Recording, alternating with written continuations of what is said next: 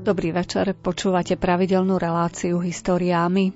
Dnes sa budeme venovať panovníckému rodu, ktorý v Európe vládne najdlhšie. Ide o Robertovcov, Kapetovcov. Vystriedali potomkov Karola Veľkého vo Francúzsku a boli tam na tróne až do roku 1848. Vládli v mnohých štátoch Európy, ba aj v Brazílii. Štyria z nich boli u nás v Uhorsku, medzi nimi aj naša prvá vládnúca žena. V Španielsku a Luxembursku panujú dodnes. Svetu dali svetcov ako Ľudovíta IX. či Hedvigu Poľsku. Mestu Košice pridelili erb. Poznáme ich ako Kapetovcov, Valua, Burbunovcov, Anžu a aj pod inými rodovými menami, na ktoré sa rozčlenili. O tomto rode nám porozpráva rôzne zaujímavosti náš host, doktor Jan Zachariáš. Za mixážnym pultom je Jaroslav Fabian, hudbu vyberá Diana Rauchová a od mikrofónu vás zdraví Mária Čigášová. Želáme vám nerušené počúvanie.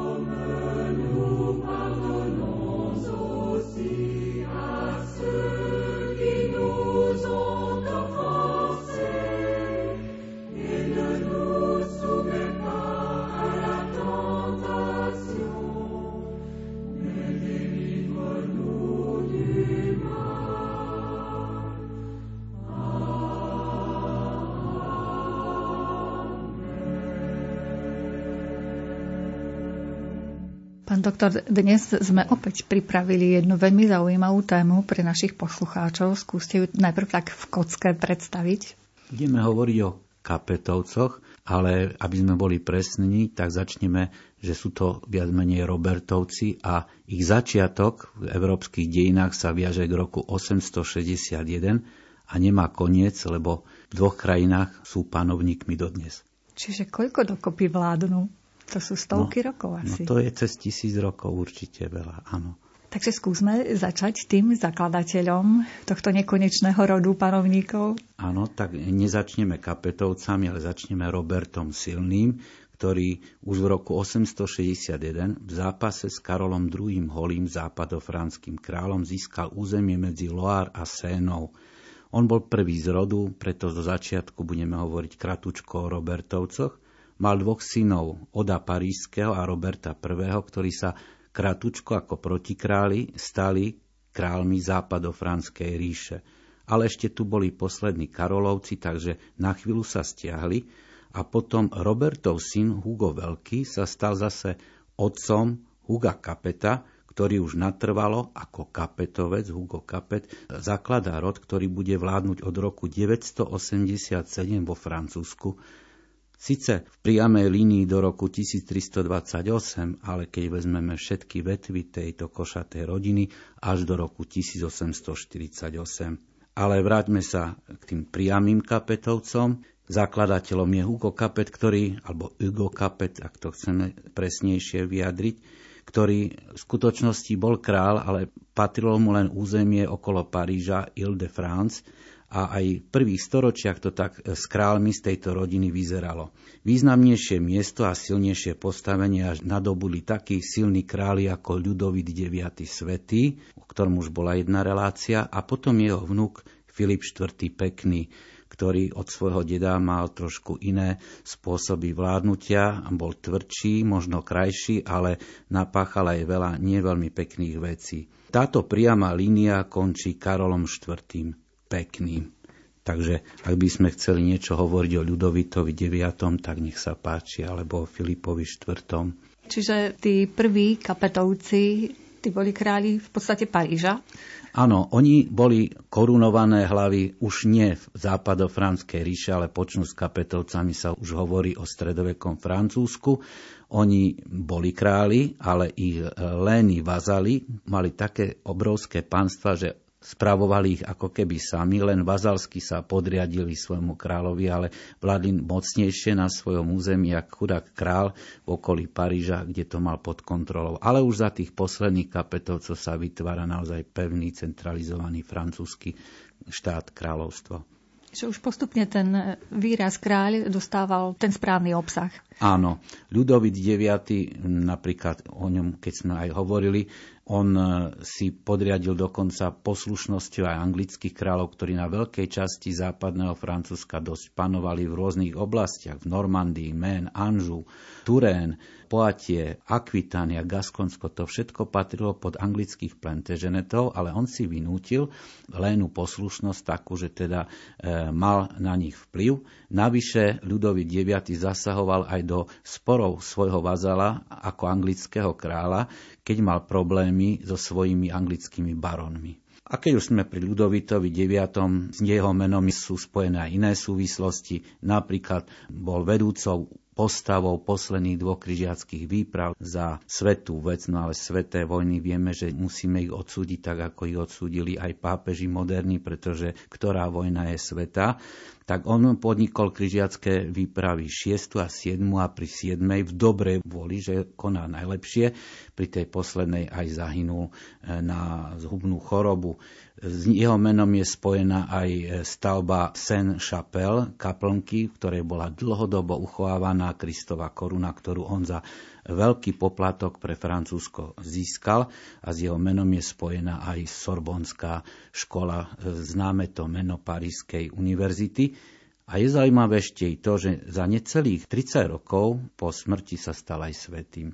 Jeho vnúk, keď už by sme ukončievali pomaly tú priamu líniu kapetovcov, tak on získal, vyženil kráľovstvo Navarské a potom budú mnohí králi mať titul, že sú králi aj francúzsky, aj navarskí, mnohí. Burboni na konci, teda všetci, ale nepredbiehajme. No, Navara sa nachádza medzi Španielskom a Francúzskom, také menšie kráľovstvo, ktoré malo e, silné vlastné historické súvislosti, svoju vlastnú históriu. Filipa IV. už všetci dobre poznáme, že bol protihráčom pápeža Bonifáca VIII a donútil pápežov presťahovať sa do tzv. avignonského zajatia. 70 rokov pápeži nesídlili v Ríme, ale museli pod dohľadom francúzskych kráľov byť v nedalekom Avignone. A potom je tu ešte jedna nepekná vec u Filipa IV., že teda, aby sa zmocnil majetku rádu templárov, ktorý už nepovažoval tak za rytierov ako za bankárov Európy, tak e, sa na nich zinscenoval proces, o ktorý je dodnes záhadný a nevie sa do akej miery sú si za to viny sami a do akej miery to bola monštro proces, takže bol rád templárov zrušený, majetok sa preniesol na kráľovskú korunu a veľmajster bol upálený, mnohí iní a tu sa aj hovorí o tej slávnej kliatbe veľmajstra posledného templárskeho, že teda skoncuje sa aj priama línia kapetovcov, pretože naozaj jeho synovia Filipa IV. Pekného boli poslední traja králi, ak nerátame chlapčeka Jána, niekoľko dňového kráľa. Takže Karolom IV. krásnym končí priama línia ako akousi kliatbou templárskeho veľmajstra. No a tu by sme na chvíľu Francúzsko mohli opustiť a prejsť do Portugalska. Ešte kým sa vyberieme do Portugalska, ešte chcem sa spýtať, práve sme, že Ľudovít bol dokonca svetý. Áno. Za aké vlastnosti alebo za aké činy? No, on bol zbožný. On napríklad, keď niesol tú korunu trňovú, ktorú vlastne získal od latinského cisára Balduina II., tak veľkú časť púte išiel pešo. Pešo, bosy a veľa si aj odopieral. A treba pochopiť, že aj tie ich e, vojny, ktoré my odsudujeme, oni im fakt verili, že sú sveté s nasadením života, ale to už, to už je za nami, to svetorečenie všetko, ale žil striedmo a žil tak sveto, že sa aj svetým stal. To bol teda svätý Ľudovít IX. Jeho babička vraj bola prapotomok Karola Veľkého? Áno, Matka jeho otca Ľudovita VIII, teda Henegavská princezná, má korene až ku Karolovcom. Ono, Robertovci, Kapetovci, ako keby ukradli tú legitimitu koruny Karolovcov a až v dobe Ľudovita VIII a Ľudovita IX môžeme sledovať, že sa tá právoplatnosť na západofranský alebo či francúzsky trón teda už plne prislúcha novej dynastii tej kapetovskej, takže sa to tak zlialo a legitimne, zlegitimizovalo. Áno. Ale o Filipovi IV. nemôžeme povedať, že by bol svetý, podľa tak, toho, čo ste Podľa rozprávali. toho, čo som hovoril, áno, odlišoval sa od svojho deda, áno. Takže poďme do toho Portugalska.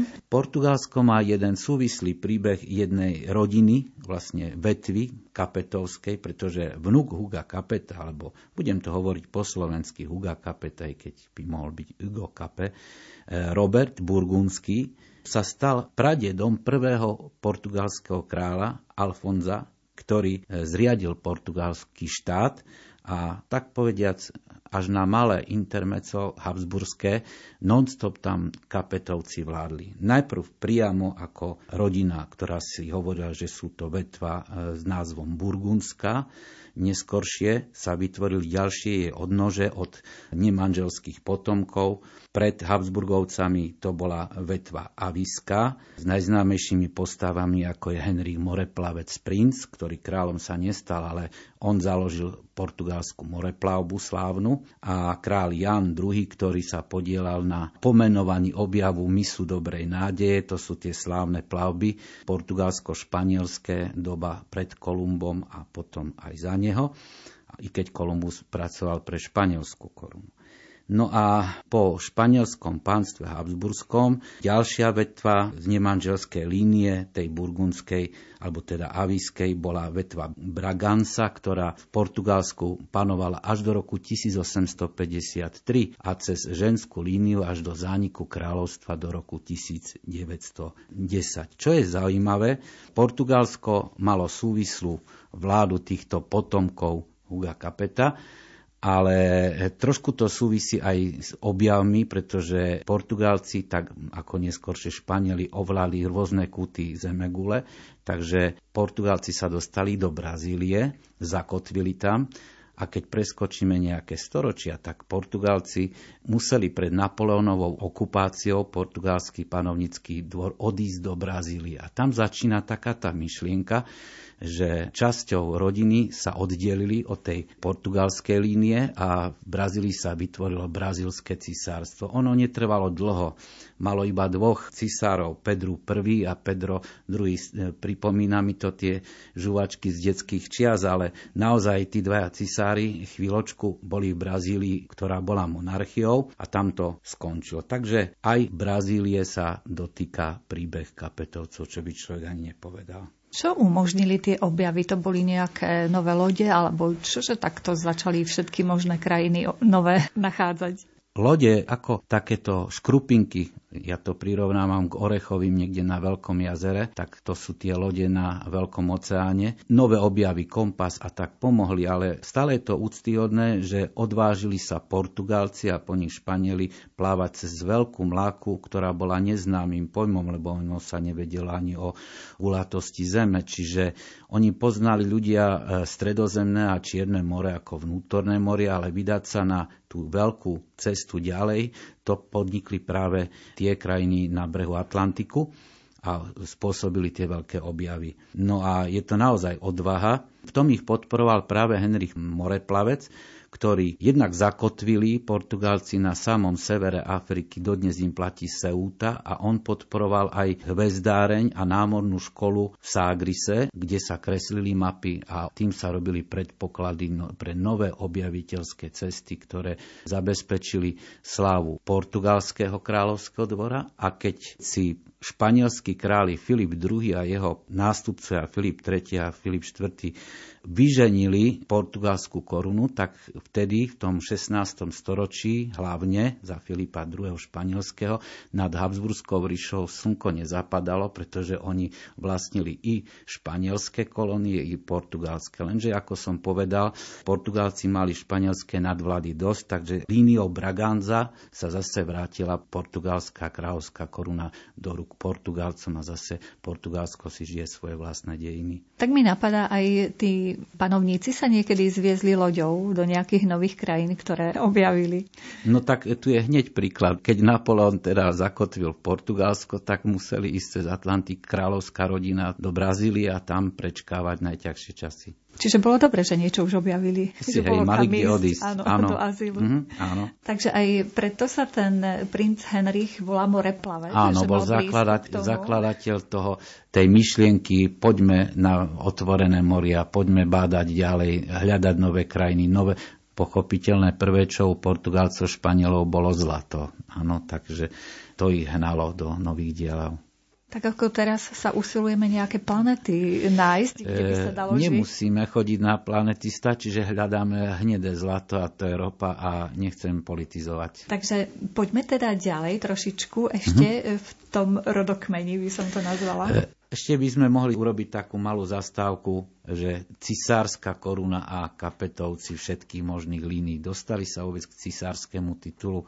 Tak vôbec v latinskej Európe na konci stredoveku platila taká veta, že král je cisárom vo svojom kráľovstve, nemusel dosiahnuť ten titul, ale v skutočnosti v latinskej Európe eh, nemali cisárskú korunu nikdy kapetovci, hovoríme o ktorejkoľvek vetve, Akurát e, na mieste pokorenej Byzancie boli traja príslušníci rodiny kapetovskej vetvy, ktorá sa volala Kurtné, e, latinskými cisármi, teda na troskách Byzancie.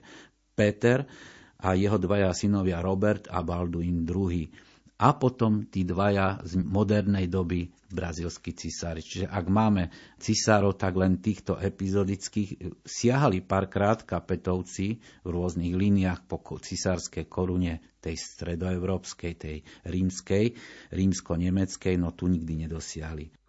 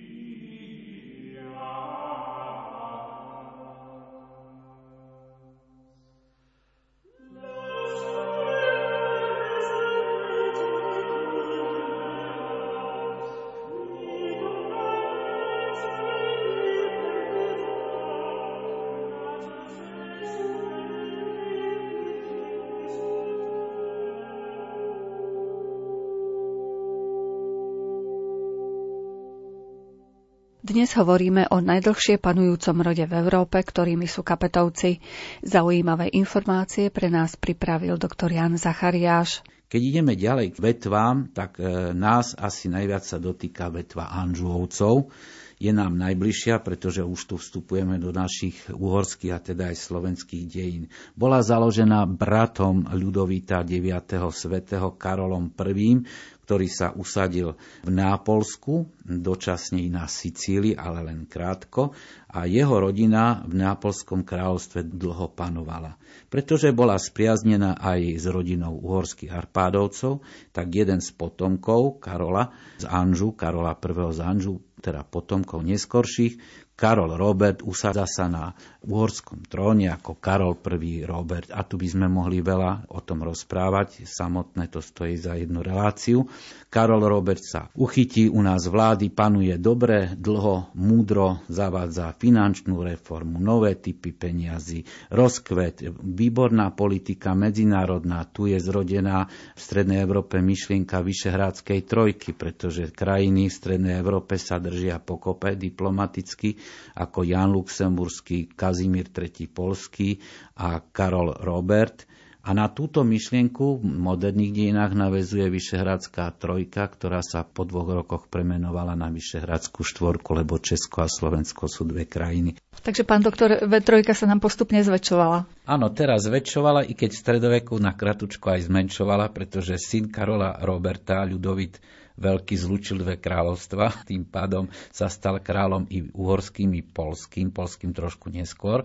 Polsko ho veľmi nemali radi, pretože tam skoro nikdy nepôsobil, nechal to, prenechal to svojej polskej mame, ale Ľudovit prvý naozaj, hovorí sa mu, že veľký, asi aj pre rozlohu územia, ktoré spravoval, siahala jeho moc takmer po Baltské more, ktoré kontrolovali síce nemeckí rytieri, až po Jadranské, kde cez Chorvátsko bol tiež kráľom.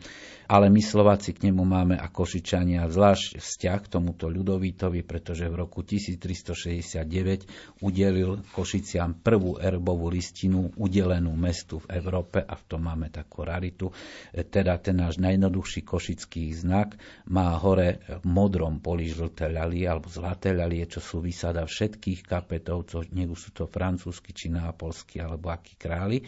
A pre celé Slovensko je významná zase privilegium pro slávy z listina z roku 1381, rok pred smrťou, e, ktorá znamenala, že udelil mestu Žilina Slovákom z mesta Žilina také isté práva v Mestskej rade ako nemeckým radným. A pre Slovákov tá listina znamená i to, že je v latinskej podobe uvedené, že pro slávis, teda že listina pre Slovákov, že sme v stredoveku, že existujeme. No a potom on bol kráľom dvoch kráľovstiev, ak nerátame také pridružené, že ešte k uhorskej korune sa viazali menšie kráľovstva, ale tých podstatných Uhorská a Polska. Ale keď zomrel, tak e, kráľovnami sa stávajú v oboch krajinách dve sestry. V Uhorsku sa stáva Mária a v Polsku sa stáva e, svetá Hedviga Polska, ktorú svetorečil tiež svetý e, pápež Jan Pavol II v modernej dobe. Obidve ženy majú smutné príbehy. Naša Mária sa síce vydá za Žigmunda Luxemburského, čím sa prenáša koruna na neho. On bude panovať pol storočia v Úhorsku, ale ona len kratučko, pretože jej príbeh je smutný, ako tehotná mladúčka ženička spadne z konia, predčasný pôrod a následná smrť, ale prvenstvo jej i tak ostáva v tom, že je prvou panujúcou ženou na našom území, lebo všetky ostatné kráľovny boli len manželky kráľov. Ona panovala ako prvá. Tá, čo panovala ako druhá, bola Mária Terézia oveľa neskôr a tá už panovala pekne dlho. A treťou vládnúcou ženou na našom území to máme súčasnú našu hlavu štátu. Takže Mária má prvenstvo a jej sestra sveta Jadviga, Hedviga teda po našom, tak ona sa stala zase šíriteľkou kresťanstva pre Litvu, pretože musela nechať svojho milého z Rakúska a vydať sa za litovské veľkoknieža, lebo Litva bola posledný pohanský štát. Vladislav Jakelo cez ňu sa stal kráľom, ale keď ona čakala dieťatko, tiež sa jej narodilo a tiež krátko zomrelo dieťatko po pôrode i ona. Aj v tom sa ich príbehy podobajú. No a potom tu máme ešte jedného Anžovca v Uhorsku, ale ten je tak epizodický Karol Malý, nápolský, že o ňom ani sa nebudem zmieňovať. A možno, že práve tie epizódy zvyknú byť veľmi zaujímavé. Je to opisované v kronike. My, my o Anžovcoch máme dve pekné kroniky. Jedna je zo 14. storočia, je to kronika Viedenská obrázko alebo maľovaná a tá opisuje pekne bitku pri Rozhanovciach, čo sa nás Košičanov dosť dotýka, lebo je tam aj Košický hrad namalovaný na iluminácii, na čo sme hrdí. A druhá o 100 rokov mladšia kronika Jana Sturca, tá opisuje podrobne práve tie divné udalosti okolo Márie a toho Karola Malého, ktorý bol zavraždený a jeho príbeh bol veľmi drastický, takže môžeme si to v tej kronike aj tak prečítať dramaticky ako nejakú naozaj detektívku. A naozaj sa to dá e, dohľadať v archívoch? Keby len v archívoch máme takú dobrú dobu knižných trhov, že teraz tie kroniky vychádzajú v krásnom vydaní, sú dostupné. Predná časť je faksimile originálu, kto chce lúskať švabachom, gotickým písmom po latinsky, nech sa páči a potom v slovenskom preklade. Takže sme sa dočkali v tejto dobe, že tieto knihy sú dostupné čitateľom na Slovensku. Áno. Čiže historikom a dejepisárom doba praje v tomto čase. Len čas nie, lebo sa to všetko nedá stíhať čítať. no ešte také by sa deň presunul na 28 áno, hodín áno. aspoň. Ešte by som sa spýtala k tomu Ľudovitovi prvému. Vy ste vraveli, že on udelil Košiciam prvú erbovú listinu ako mestu. Áno. To sa bežne stávalo, teda, že mesto dostalo erbovú listinu? Správne hovoríme, pretože niekedy sa e, popletie to prvenstvo erby e, mesta mali aj skôr Londýn, Paríž, ale aj naše slovenské Banská šťavnica už v roku 1275, Kremnica 1328 a Košice neskôr 1369, ale tu je to, že vznikli erby, ale aby k tomu bola vydaná listina, to sa dávalo kedysi rytierom za služby, že čo jen bojoval s Tatármi a tak budeš mať v erbe uťatú hlavu Tatára a budeš z takého a takého rodu, nariadil král. Ale právnickej osobe, že mestu to prvýkrát máme my takú listinu v Európe Košičania. Áno. A čo tá listina dávala? Aké právomoci tomu mestu? My, Košičania, sme sa u Anžovcov dobre zapísali, pretože byt bitke pri Rozhanovciach sa rozhodovalo, že či bude slabý král so silnými oligarchami, alebo to bude naopak. A silní oligarchovia boli na východe Amade Omodejovci teda a na západe Slovenska Matuščák a táto koalícia tisícčákových kopínikov a omodejovci pri Rozhanovciach boli porazení kráľom Karolom Robertom, ktorému pomohli Košičania a za to mali jedno privilégium za druhým a tým Košice sa dostávali za Anžovskej éry veľmi vysoko v rámci celého Horska. A môžeme smelo povedať, že v tej dobe Anžovskej sme boli po Budine, kratučko, druhým najdôležitejším mestom v celom Uhorsku. To platí, to je naozaj overené, takže nie len toto privilégium tej listiny, ale privilégia ďalšie a ďalšie pribudali buď za Karola Roberta, alebo za Ľudovita z Anžu veľmi. Často, keď hovoríme o rôznych zaujímavostiach historických Košíc, tak spomínajú práve to obdobie. Naozaj, že bolo také ano. obdobie rozkvetu a zda tohto regiónu. I dní mesta Košice sa k tomu viažu, pretože 7. mája 1369 bola udelená na Maďarskom hrade táto listina a naše dni sú od 1. po 7. maj a tu sú také sviatočné chvíle, kedy sa na mieste Dolnej brány dejú také pekné vystúpenia i detí, i dospelí, i folklór, i iný druh kultúry, umenia, mm. takže je to také pekné pripomenutie tejto udalosti. Áno, ja si myslím, že je dôležité pripomínať aj mladým ľuďom, ano. že nezačala naša história v roku 1993. Nie, ona začala 1230 podľa najstaršej zmienky písomnej, ale to je len najstaršia, Viláka sa teda Košice, ako také menšie mestečko sa spomína, ale napríklad Benediktíni v krásnej nad Hornádom už boli 1143, takže krásna je súčasť Košica, poďme ešte o 100 rokov dozadu. Neprišli sme a potom, keby sme ešte išli do doby bronzovej a že tu Košice, Barca, pri Košiciach nič nám išla, no nie sme diera na mape. tak raz sa k tomu, pán doktor, musíme vrátiť k týmto zaujímavostiam, ktoré sú na východnom Slovensku, prípadne na Slovensku.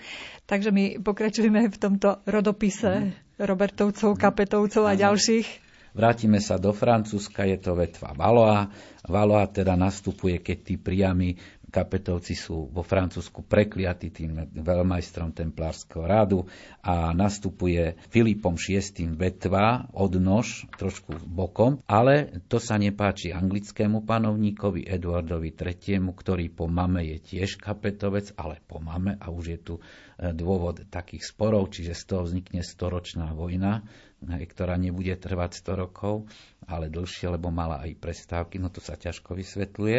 A spočiatku sa darí Angličanom v tej vojne, ale nakoniec e, aj za pomoci takého ľudového hrdinu, ako je Johanka alebo Jana Zárku, tá vojna dopadne v prospech Francúzska šťastne, takže si uhája Francúzi i svojich kráľov, i svoje kráľovstvo.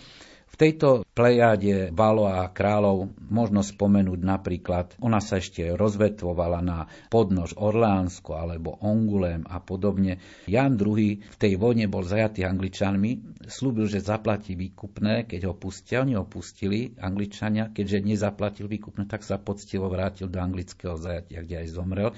Pekný príbeh. Potom ďalší král, Karol VI bol e, šialený král a Karol VII sa ťažko dostal k moci, ale tomu zabezpečila korunováciu remeši práve Jana z Arku. No a keby sme ešte hovorili z tej Valoa košatej rodiny, tak František I, to je už taký renesančný král, o ňom môžeme povedať, že údajne v jeho náruči zomrel Leonardo da Vinci, čo je také veľmi pekné.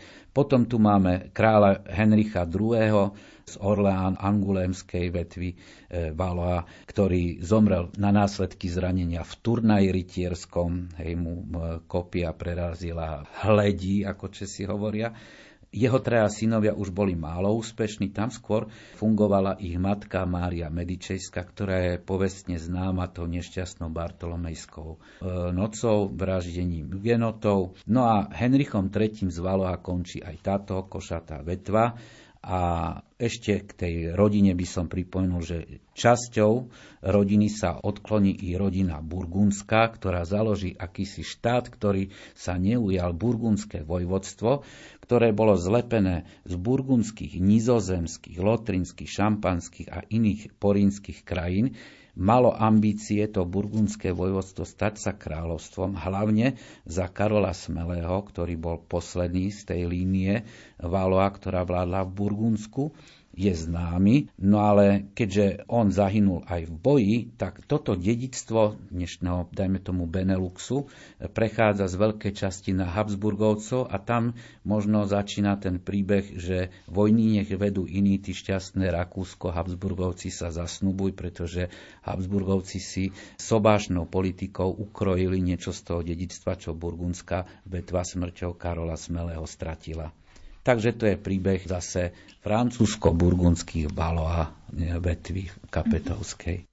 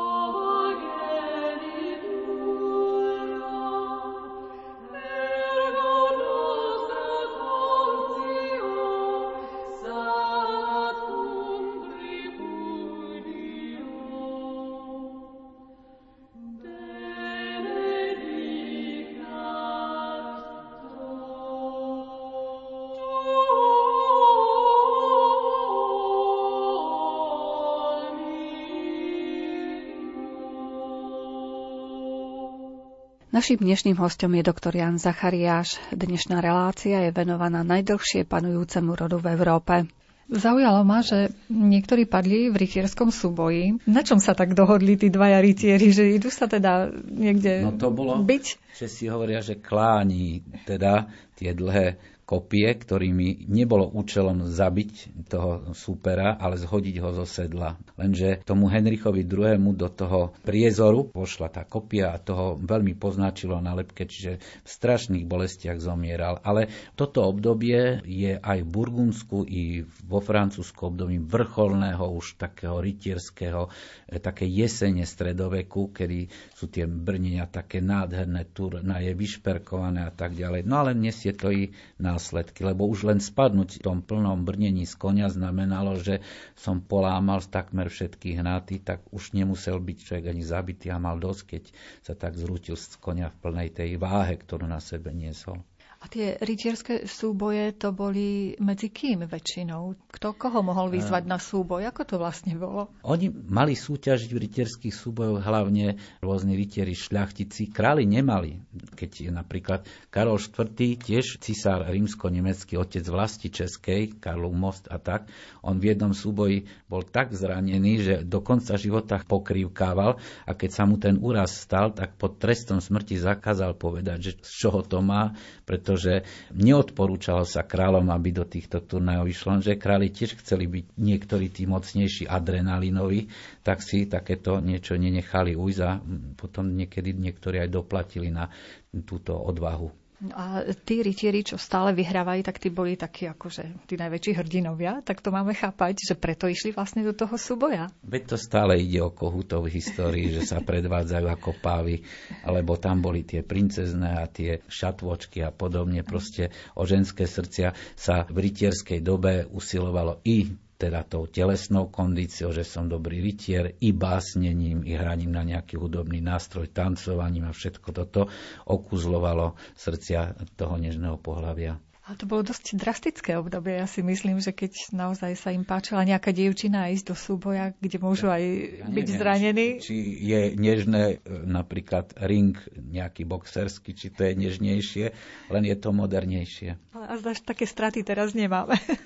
No, niekedy aj pri dlhom behu niekto kolabuje. Stále vrcholový šport je o tom, že klobúk dole, ale môže sa stať na, následky toho aj to najhoršie. No. Áno, áno, také extrémne telesné výkony. Vezmime si, vezmime si novodobé rytierstvo Formule 1. Veď tí závodníci jazdia v pohyblivých rakvách a predsa to funguje. A naozaj potom je tam ten obdiv ano, vlastne je, dievčat áno, a žien. Áno. Takže áno, to sme boli teraz vo Valois, áno. A no. ešte je nejaká vetvička tohto no, rodu? Je to poriadna vetva, ktorá je asi najviac v románoch napísaná, a to sú Burboni.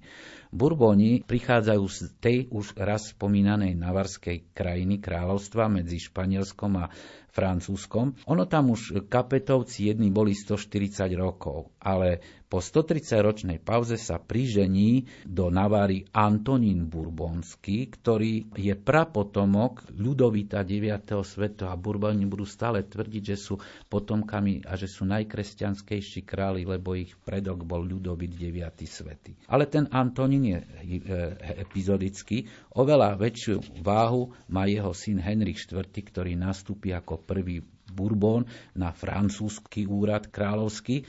On je pôvodne genot, ale dvakrát prestúpi, konvertuje, lebo mu to za tú omšu stojí koruna kráľovská. No a upokojujú sa náboženské vojny, ktoré do tých čias, a patrí tam aj tá už spomenutá Bartolomejská moc, upokojí sa za jeho čias náboženský rozruch v krajine.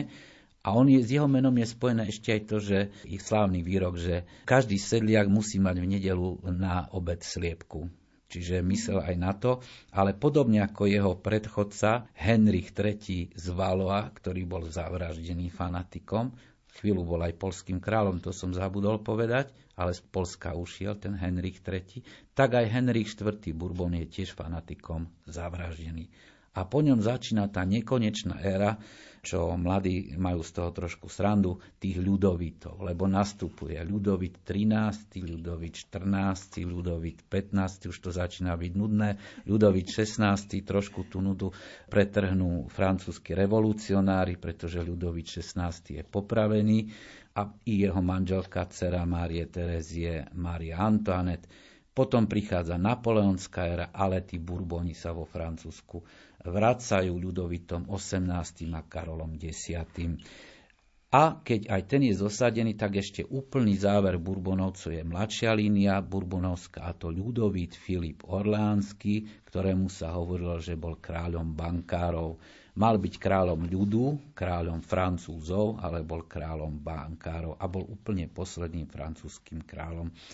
Z tej burbundskej vetvy sa oddeluje od čias Ľudovita 14. línia Španielska, ktorá dosadne po vojnách o španielské dedictvo na, na španielský trón a bude tam panovať s prestávkami dodnes. Takže terajší s prestávkami revolúcia, a Frankov režim a podobne. Takže terajší moderný králi Juan Carlos I, ktorý už nie je kráľom, a jeho syn Filip VI. To sú súčasníci, Filip VI panuje, sú tam tiež dodnes. A z tejto línie španielských burbonovcov, čo boli vlastne prvý burbon v Španielsku, bol vnúk Ľudovita 14. kráľa Slnko tak z ich sekundogenitúry, teda mladšej rodiny, sa vyčlenia aj neapolsko-sicilskí králi a parmskí vládcovia Parmy.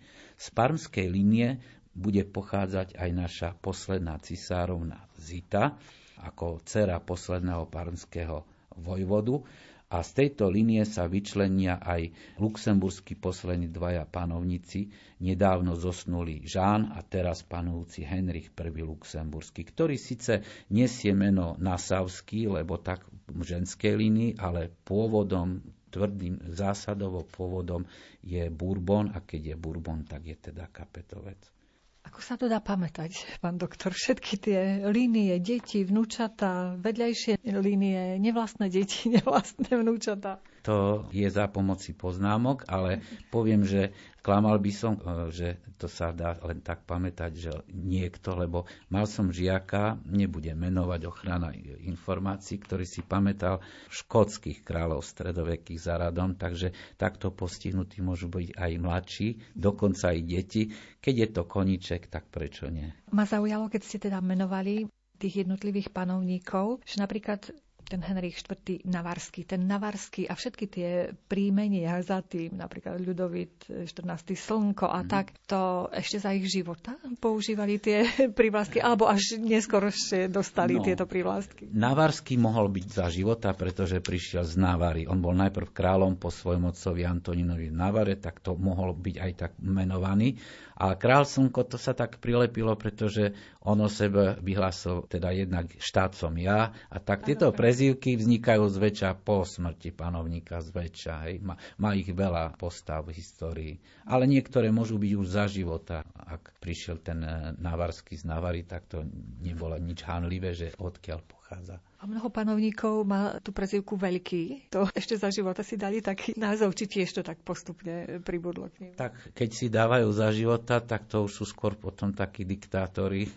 Lebo napríklad Stalin si dal meno nie veľký, ale si dal, že je ocel. Tak to je niečo ako Superman. Tak niektorí majú tie sklony už za života si dávať, ale lepšie, keď sa to dá časom a je to otepané časom a nejakou tou históriou, že či naozaj si to zaslúži tá osoba. Ale chcem povedať, že nie všetky prívlastky e, hovoria, že dobrý a zlý, pretože napríklad Koloman, učený uhorský král, maďarský Kňveš Kalman, tak on bol síce učený, ale dalo slepiť svojho brata a synovca chlapčeka, takže učený síce mohol byť, ale bol dobrý či zlý, alebo keď niekto môže mať prezivku, že vzdelaný, alebo ako ešte to nehovorí o jeho.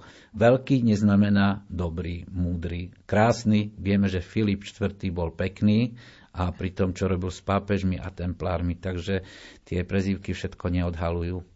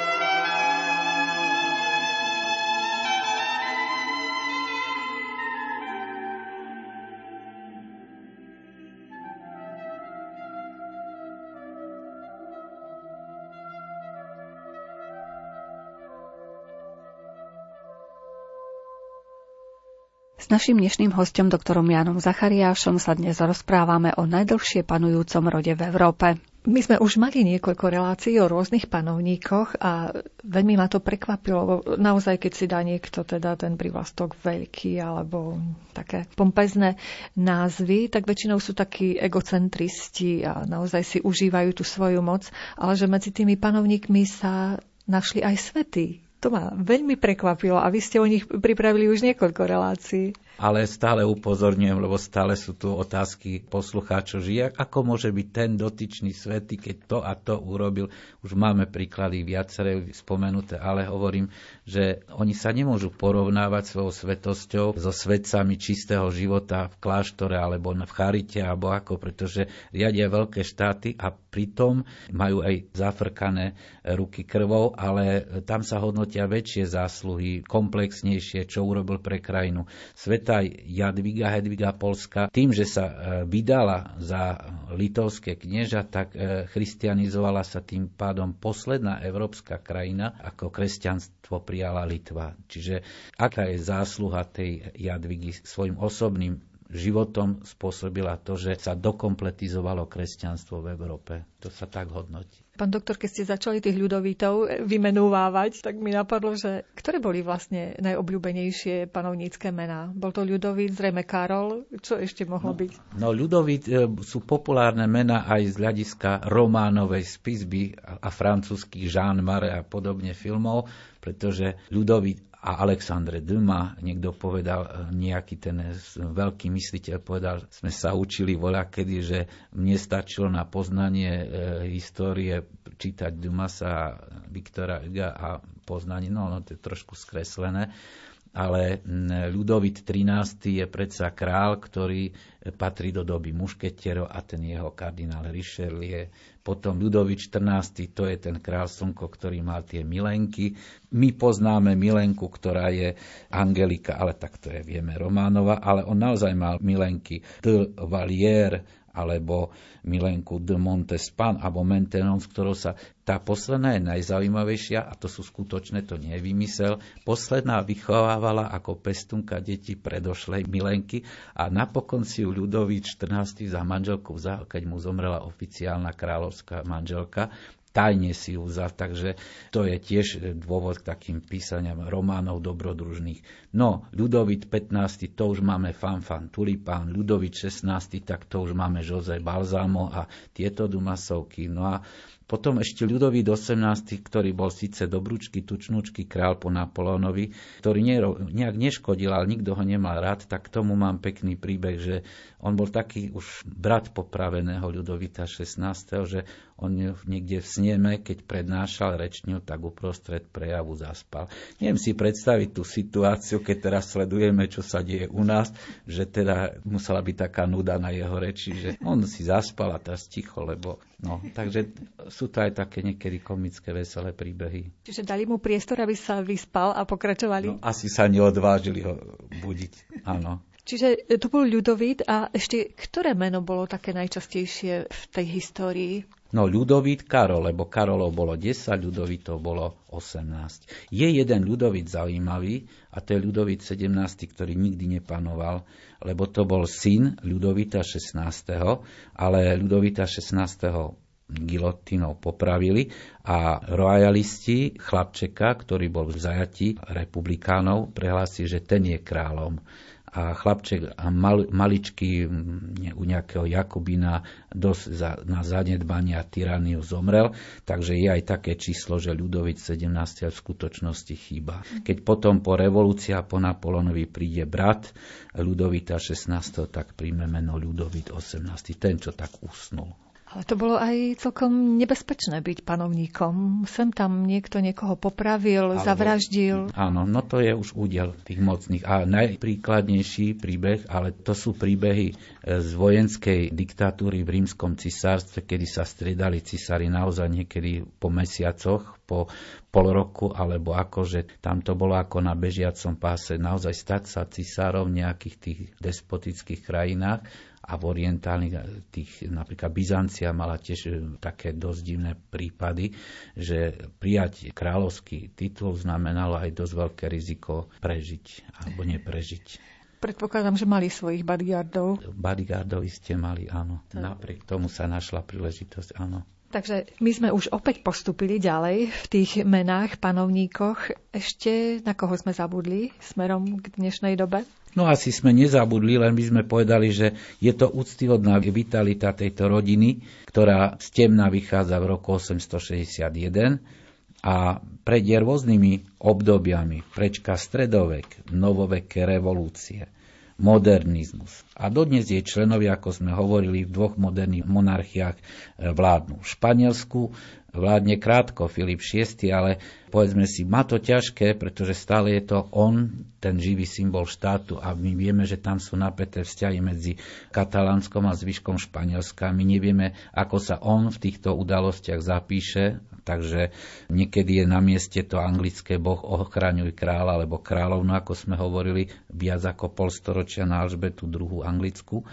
A v Luxembursku je to taká nenápadná, tichá krajina, tam by to možno aj šlo, ale ich stopu pociťujeme tej rodiny, my stále hovoríme kapetovci, ale som opravoval na začiatku, že už by sme mali hovoriť Robertovci kvôli tým prvým dvom kráľom, tak e, ich cítime všade, kde sa objaví na modrom poli zlaté či žlté ľalie. To znamená v znakoch e, rôznych kráľovstiev alebo znakoch rôznych miest. E, len tu som sledoval naše slovenské znaky, tak samozrejme Košice, Kremnica má ľaliami posiatú časť erbu a červeno-biele pruhy sú zase uhorské a potom je tam to kremnické C, že Kremnica, Košice to majú ale aj Brezno zaujímavé, že ono má obrátené farby, že na červenom poli má ľalie a modré pruhy miesto červených, ale tam prítomnosť tejto veľkorodiny cítiť ešte aj na tom našom e, Slovensku.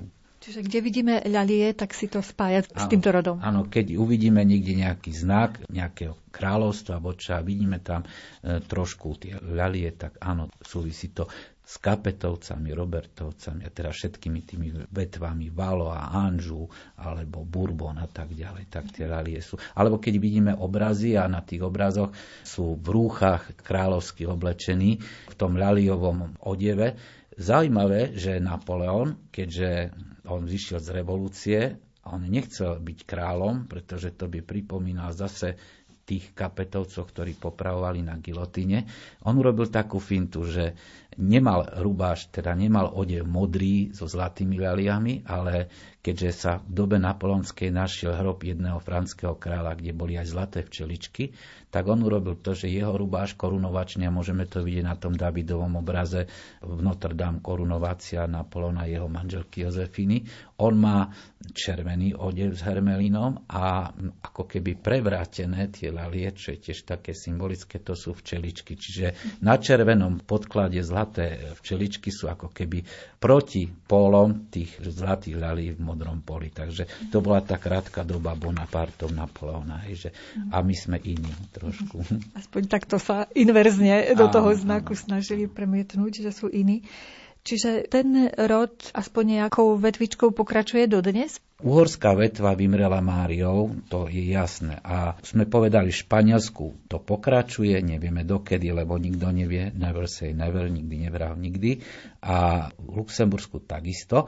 Ale je zaujímavé i to zistenie, že keď boli napríklad vetvy, že vládli v Parme alebo vládli v Nápolsku alebo vládli v Brazílii, raz si dám záväzok, že si urobím taký zoznam tieňových vládcov tých krajín, pretože keby sme sledovali na internete, každá vetva tej rodiny aj po zvrhnutí v tom kráľovstve, kniežatstve, vojvodstve tej panujúcej vetvy má svojich princov hlavy rodu, tak ako napríklad, poviem príklad, Otto Habsburg donedávna, teraz jeho syn, že teda oni si tie vetvy vedú svojho hm, ako hlavu rodu a pokračujú ďalej, že keby nebola republika, tak by bol ten a ten a pokračuje to tak v tieňovo dodnes. Hej, to by sme vedeli vyhľadať, že kto je pokračujúcim napríklad vo Francúzsku. Vo Francúzsku sú dokonca tri monarchistické smery, lebo jeden je, že priamí Burbóni, to sú tí od Karola X potom Orleánsky, to je ten bankársky král a jeho potomkovia, a potom Bonapartisti, čo zase nie sú kapetovci. Takže v tých krajinách by sme sa divili, ale v mnohých republikách máme pokračovateľov, len o tom sa nevie. Možno, že keď si spoločnosť zmyslí, že stačilo republiky, tak no teraz akože žartujem, tak sú pripravení vlastne monarchovia prevziať moc. Ja by som tak povedal, že dvakrát sa do tej rieky nevstupuje. Čo už odniesol čas, je to síce milé, že príde niekto na hrad a teraz ja som štvrtý dedič tohto hradu, ale ten hrad je už tu, na Slovensku je tu, už, už sa nevracajme, nevracajme, lebo stále keď sa bude koleso vrácať dozadu, nevešti to nič dobré. Takže poďme za tým dobrým, nech to je čo najlepšie. Nech ten vývoj ide dopredu, ano. nie dozadu. Čo ma zaujalo, je práve tá dĺžka panovania. To asi nebolo úplne bežné. Je to úctyhodné, pretože Habsburgovci neboli tak dlho, aj keď urobili obrovský rozruch. Oni sa objavujú Rudolfom I na sklonku 13. storočia No a koniec bol rok 1918. Ale toto je už, už niekoľko storočí dozadu. No v Európe snad nemajú obdobu, i keď by sme brali po prasliciach, že všetky súčasné monarchie sa viažu napríklad k Williamovi, dobyvateľovi anglickému kraju, všetko sa dá pospájať, ale keď bereme len čistú mužskú líniu, tak kapetovci naozaj sú v Európe najdlhšie ale majú rivalov. Japonskí cisári majú dve možnosti začiatku ich panovania. Jedna je tradičná, šintoistická, že v roku 660 pred Kristom Jimu sa stal pravcom všetkých cisárov, aj súčasného cisára japonského. A etiópsky cisári, ktorých si pamätáme z detstva, pretože ABB Bikila bol z cisárskej stráže, ktorý posí behal na olympiádach a behal aj košický maratón, bol vojakom gardy etiópskeho cisára Haile Selassie a to boli 70. roky, my starší vieme, že to ešte Etiópia bola cisárstvom, tak tento cisár etiópsky mal tiež veľmi starú dynastiu, ktorej sa hovorilo Šalamúnovska, pretože on pokladal za svojho prapredka Šalamúna biblického Košického a kráľovnú zo Sáby. Takže to sú také veľmi staré rody, ktoré lámu rekordy. V tejto chvíli, keďže máme na vysielanie týchto zaujímavostí len hodinku, by som vám už chcela len veľmi pekne poďakovať za veľmi, veľmi zaujímavé informácie, ktoré ste si pripravili pre našich poslucháčov. Ďakujem veľmi pekne.